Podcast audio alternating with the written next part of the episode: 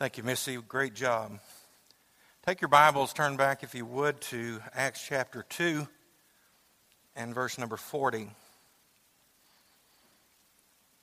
What is the purpose of the church? A few years ago, I got a phone call in the middle of the week, about Wednesday, as I recall. The man asked me, says, uh, I would like to, for you to perform a wedding for me and my intended. I said, Oh. And when would that be? He said, Thursday.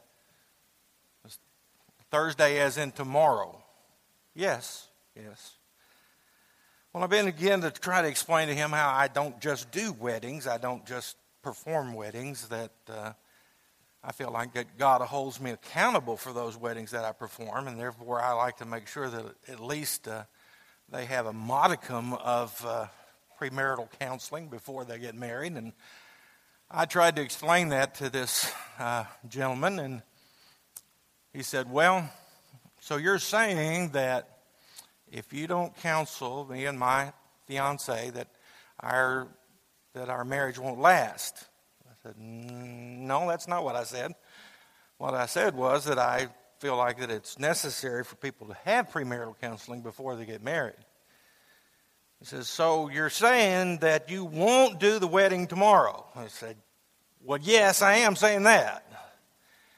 And then, as my mother would have said, he gave me a cussing and said, Then what the hell are you there for? As in, the purpose of the church is to perform weddings.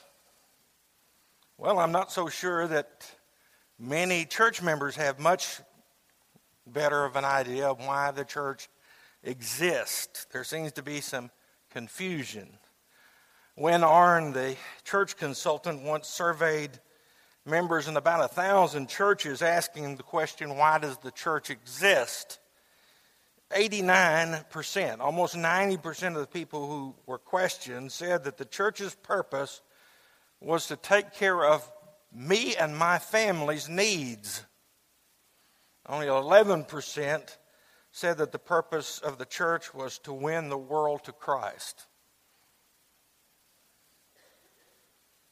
Story is told about a man by the name of Charles Paul Conn, lived in Atlanta. He noticed in the yellow page uh, listings of restaurants an entry for a place called the Church of God Grill. He found that name fascinating. And so he dialed the number. A man answered with a cheerful hello, Church of God Grill. He asked how the restaurant got that rather unusual name, and the, uh, the man at the other end said, Well, we, had, we started out with a little mission down here, and we started selling chicken dinners after church on Sunday to pay the expenses. Well, the people liked the chicken, and we did such a good business that eventually we cut back on the church service, and after a while, we just closed down the church altogether and kept serving chicken dinners. And so that's how we got the name the Church of God Grill. You know, sometimes churches get to that point that they forget the purpose that they exist. In the closing verses of Acts chapter 2, we're given a summary of what the early church was like. Now, don't forget, Peter's just preached his great Pentecostal sermon.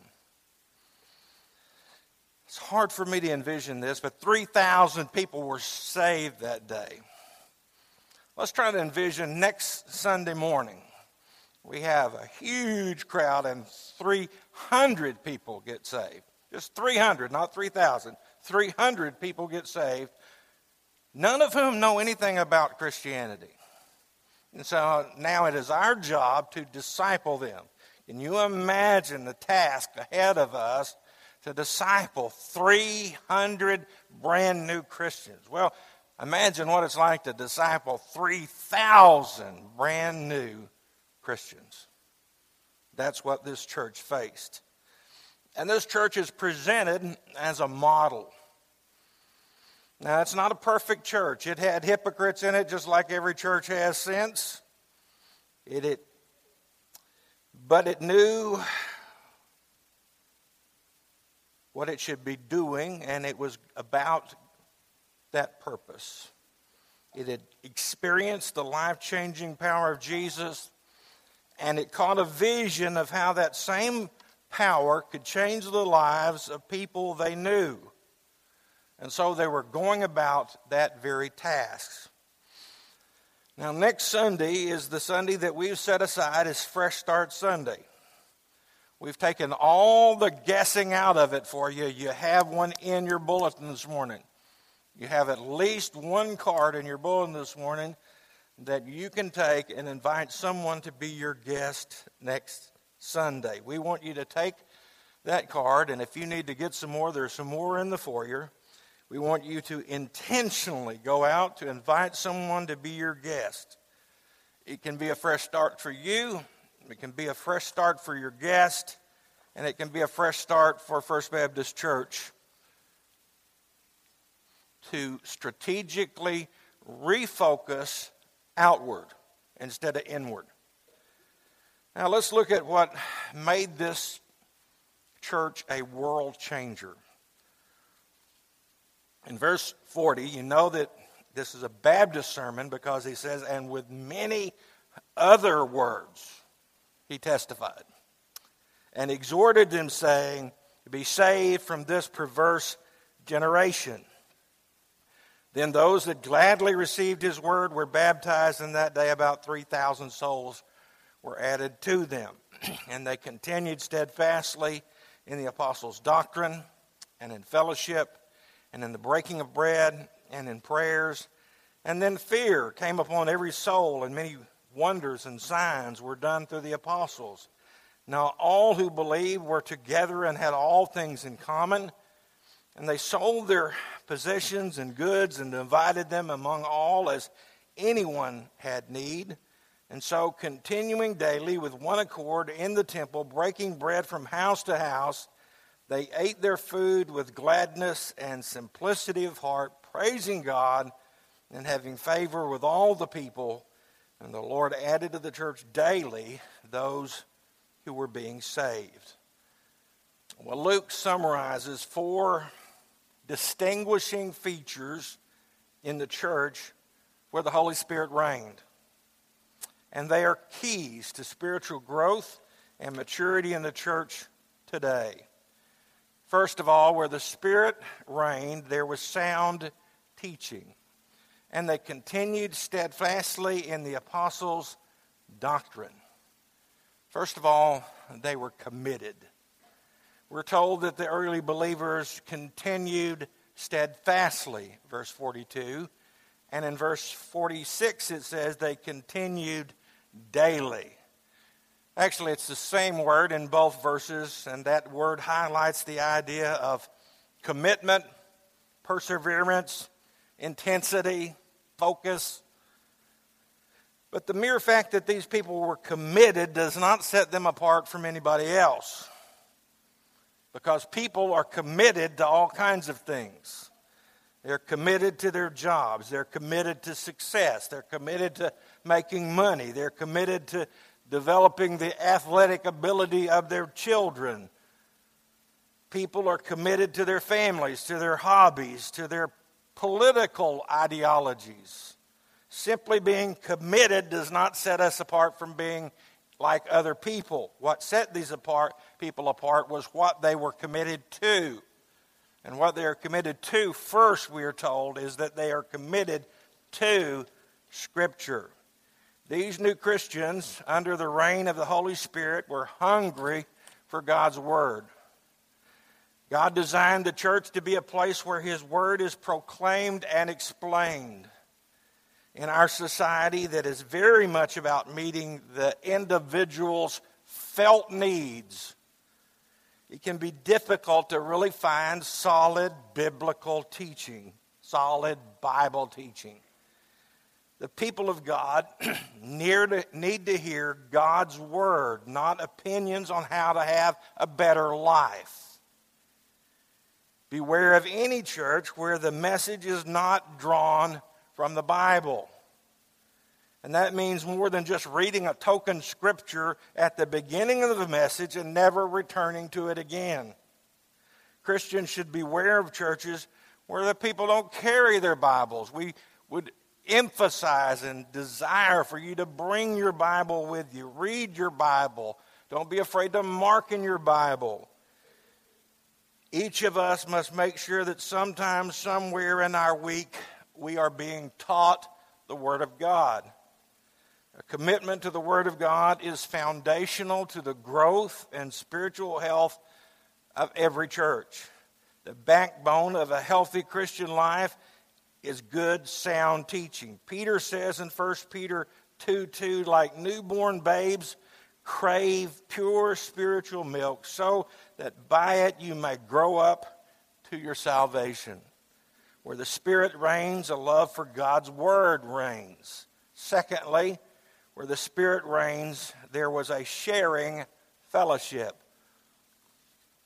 It says in the second part of verse 42 and they continued steadfastly and in fellowship. This kind of fellowship that's being described here did not exist before the coming of the Holy Spirit at Pentecost. This is the first use of the Greek word koinonia in the New Testament. Every time this word is used, it denotes some kind of sharing either sharing something with someone or sharing in something with someone. The foundation of Christian sharing and fellowship is giving. Look at verse 42 and verse 45. And now all who believe were together and had all things in common. Or verse 44 and verse 45, I'm sorry. And 45 says, And sold their possessions and goods and divided them among all as anyone had need. They had all things in common, according to verse 42, but that does not mean, as some have imagined, that this is some kind of commune. The first Christian fellowship was not a commune, nor does the passage offer any support for such a notion. We can draw several conclusions from this, however. This is not some form of primitive communism or socialism because there is, this is given in the imperfect tense. When the verbs are translated selling and sharing, it indicates that the selling and the giving were occasional and were in, were in response to particular needs. They were not once and for all. Secondly, the early believers did not sell everything, as some have tried to say. Some still had houses as verse 46 says. The point is that the fellowship of the early church relied on a mutual generosity and sharing. Fellowship, as it was understood then, cost something. True fellowship still costs something. The truth is, we have fellowship only when we make it a practice to reach out to others and give them something of ourselves. I like the story that's told about the Sunday school teacher who was talking to her children about missions. She had eight very eager 10 year olds. She asked them, How many of you would give a million dollars to missions? They all screamed, Yes, we would give a million dollars. She said, How many of you would give a thousand dollars? And they all shouted, Yes, yes, we would give a thousand dollars. She said, How many of you would give a hundred dollars? And they all said, Yes, we would give a hundred dollars. Then she said, How many of you would give a dollar for missionaries? And all of them except one little boy answered yes. But she noticed he had his hand in his pocket. And she said, Johnny, why didn't you say yes when I asked if you would give a dollar to missions? He said, Because I have a dollar. What actually happened was that the personal property was sold as anyone had need and it was given. Acts chapter 5 and verse 4 indicates that such giving was purely voluntary. In 2 Corinthians 8 4, we see the Macedonian church begging for the privilege of participation in an offering. Where the Spirit reigns, God's people not only relate to His Word, they relate to one another in fellowship and sharing. Finally, we need to note that in no other church in the book of Acts is this pattern of the selling of property repeated. While I do not see the Bible teaching that every Christian should sell his or her possessions, I do see that it is teaching that we all should have realized that everything that we've been given, we have been given by God, and we are stewards of it. Many would be surprised at the link between giving and God's blessings. J.L. Kraft, the head of the Kraft Cheese Corporation, gave approximately 25% of his enormous income to Christian causes for many years. He made this statement. He said, The only investment I ever made, which paid constantly increasing dividends, is the money that I gave to the Lord. Pastors do their greatest service in leading men and women to understand the truth of God concerning stewardship of time and money. Many other examples are out there. John Wanamaker of Philadelphia, from the beginning of his business career, said to have dedicated one tenth of his increase to the Lord.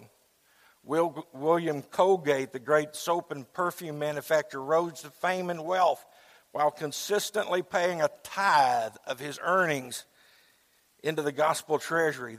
This he, re, he recognized as the minimum requirement designated by divine wisdom. And year by year, as God prospered his efforts, he multiplied his wealth.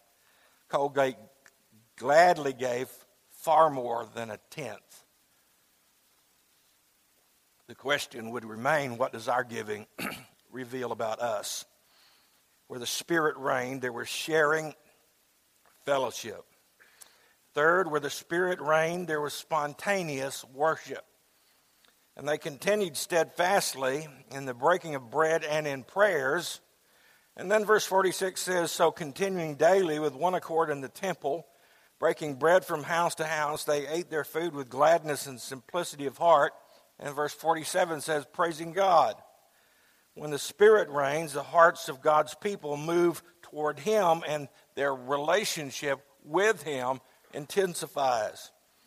Two words would help us to understand worship better. Those words are preparation and participation. If worship does not change us, it has not been worship. To stand before the Holy One of eternity is to change. Worship begins with holy expectancy, it ends in holy obedience. Someone has very wisely said, though, most middle class Americans tend to worship their work, work at their play, and play at their worship. In verse 47, they are described as having glad and sincere hearts. The Greek word translated glad indicates exuberance, overflowing joy, a joy that simply cannot be expressed. We as Christians really have something to be excited about. We serve a Savior who loves us. We have a God who has forgiven us. We have a Lord who provides for our need, and we have a Savior who empowers us. And we think of all that He has done for us, how can we not be excited and joyful about that experience? The only way that I know for us not to be excited is either we do not know Him or we have drifted away from Him. And before we leave here today, you can make sure that neither of those situations is true of you. If you don't know Him, you can come to know Him today. And if you have drifted away from Him, you can return to Him today. At the same time, these early Christians were dignified and reverent in their worship. It was a balance. Worship that includes both fellowship with God and with each other. Worship that was both formal and informal. Worship that was both joyful and reverent. According to verse 43, the outcome of these things was that fear came upon every soul. The life of the early church was so genuine and so powerful that everyone, both inside and outside the church, kept feeling this sense of awe. They were not awestruck because of the church's buildings or because of the church's programs or any other reflection of human ability. But they were awestruck because of the supernatural character of its life. It says, and many wonders and signs were done through the apostles.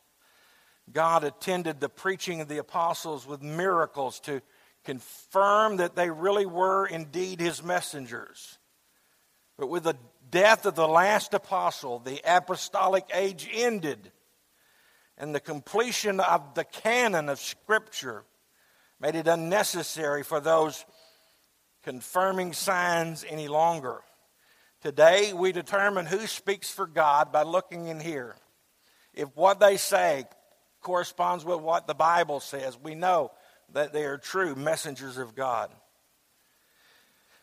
When the Spirit reigned, there was spontaneous worship, and fourth and finally, where the Spirit reigned, there was sincere evangelism.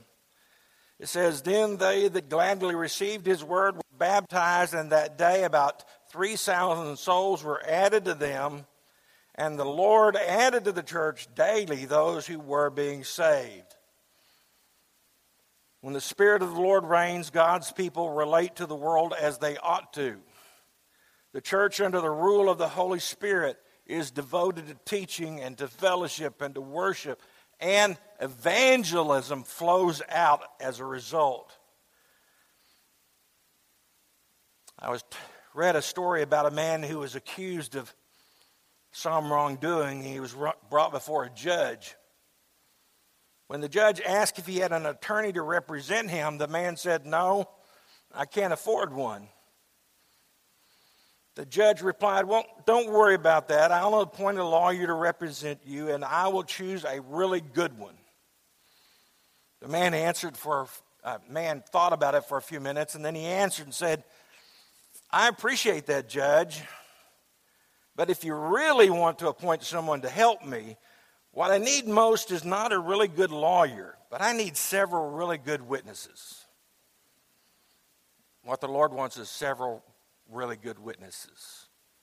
The word evangelism means to announce good news, to declare glad tidings of the gospel. It is never used to refer to a conference or a rally or a program. It's talking about hearing the gospel. God was at work through the people here in order to bring them to Himself. The Christians were sharing with others and they were bringing people to faith in Christ. Perhaps we do not see more of God because we don't do what they were doing. We're not really sharing Jesus with anyone. The singer Keith Green said that the world was lost in darkness because the church was asleep in the light. The real problem for the church, church of today is that our culture is decidedly slanted against Christianity. When most of us were children, our culture not only accommodated but supported Christianity. Sundays were considered a day set aside for worship there were actually laws in place that mandated the closing of businesses on Sunday. In some places, even the public schools did not give homework on Wednesdays because they knew the churches had services on Wednesday evenings.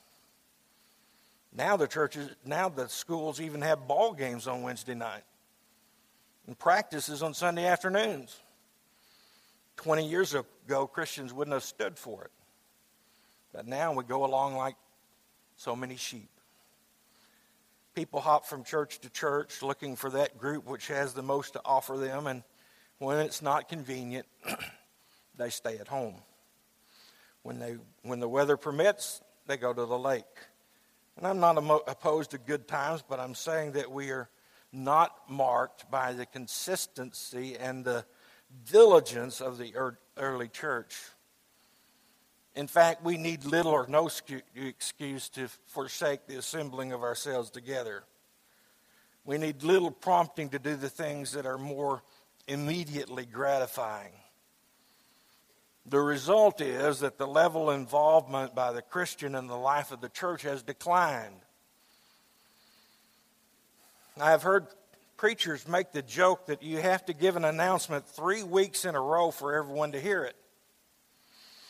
Because you have one third of the congregation on one week, one third of the congregation on the second week, and the third of the congregation on the third week. And unfortunately, that's way too true to be funny. It any wonder we don't have to have understand why we have trouble getting any momentum going. For the Christian to fail to participate in the life of the local church is inexcusable. In fact, those who choose to isolate themselves are disobedient to the direct command of Scripture.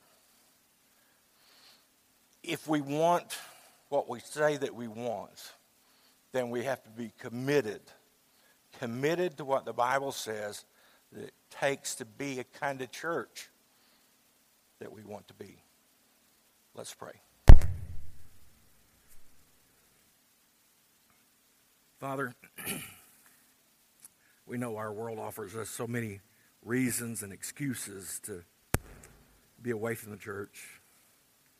And it takes a great deal of commitment for a family to put aside some of those things in order to be uh, in the church and in their place and carrying out their part, being committed.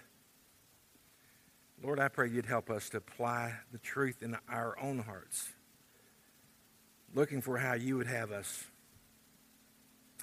to apply those truths. Father, we want to be the kind of Christians that we read about here in the book of Acts. We want to see that kind of enthusiasm in our own lives. And so, Lord, I pray that you'd help us as we look at our own commitment level. I pray that you'd help us to see it as you see it. If there's one here this morning that has never made a commitment to you in the first place, never committed their life to you, they've never followed you by admitting that they're sinners and that they can't save themselves, by asking for forgiveness of their sins, and by receiving what Jesus did on the cross for them. And Lord, I pray that you'd help them here this morning for those of us who know we're saved, it may be that we need to look at ourselves and, and what we're committed to this morning. We're the only really, one who really knows our heart, other than you. The person sitting next to us doesn't know our heart, nor do we need to try to judge anyone else's heart. Lord, I pray that you'd help us to see clearly where we are this morning and what changes need to be made. Lord, renew a right spirit in our hearts. Give us a joy and an exuberance that we might be able to share our faith with those around us. We ask it in Jesus' name. Amen. Would you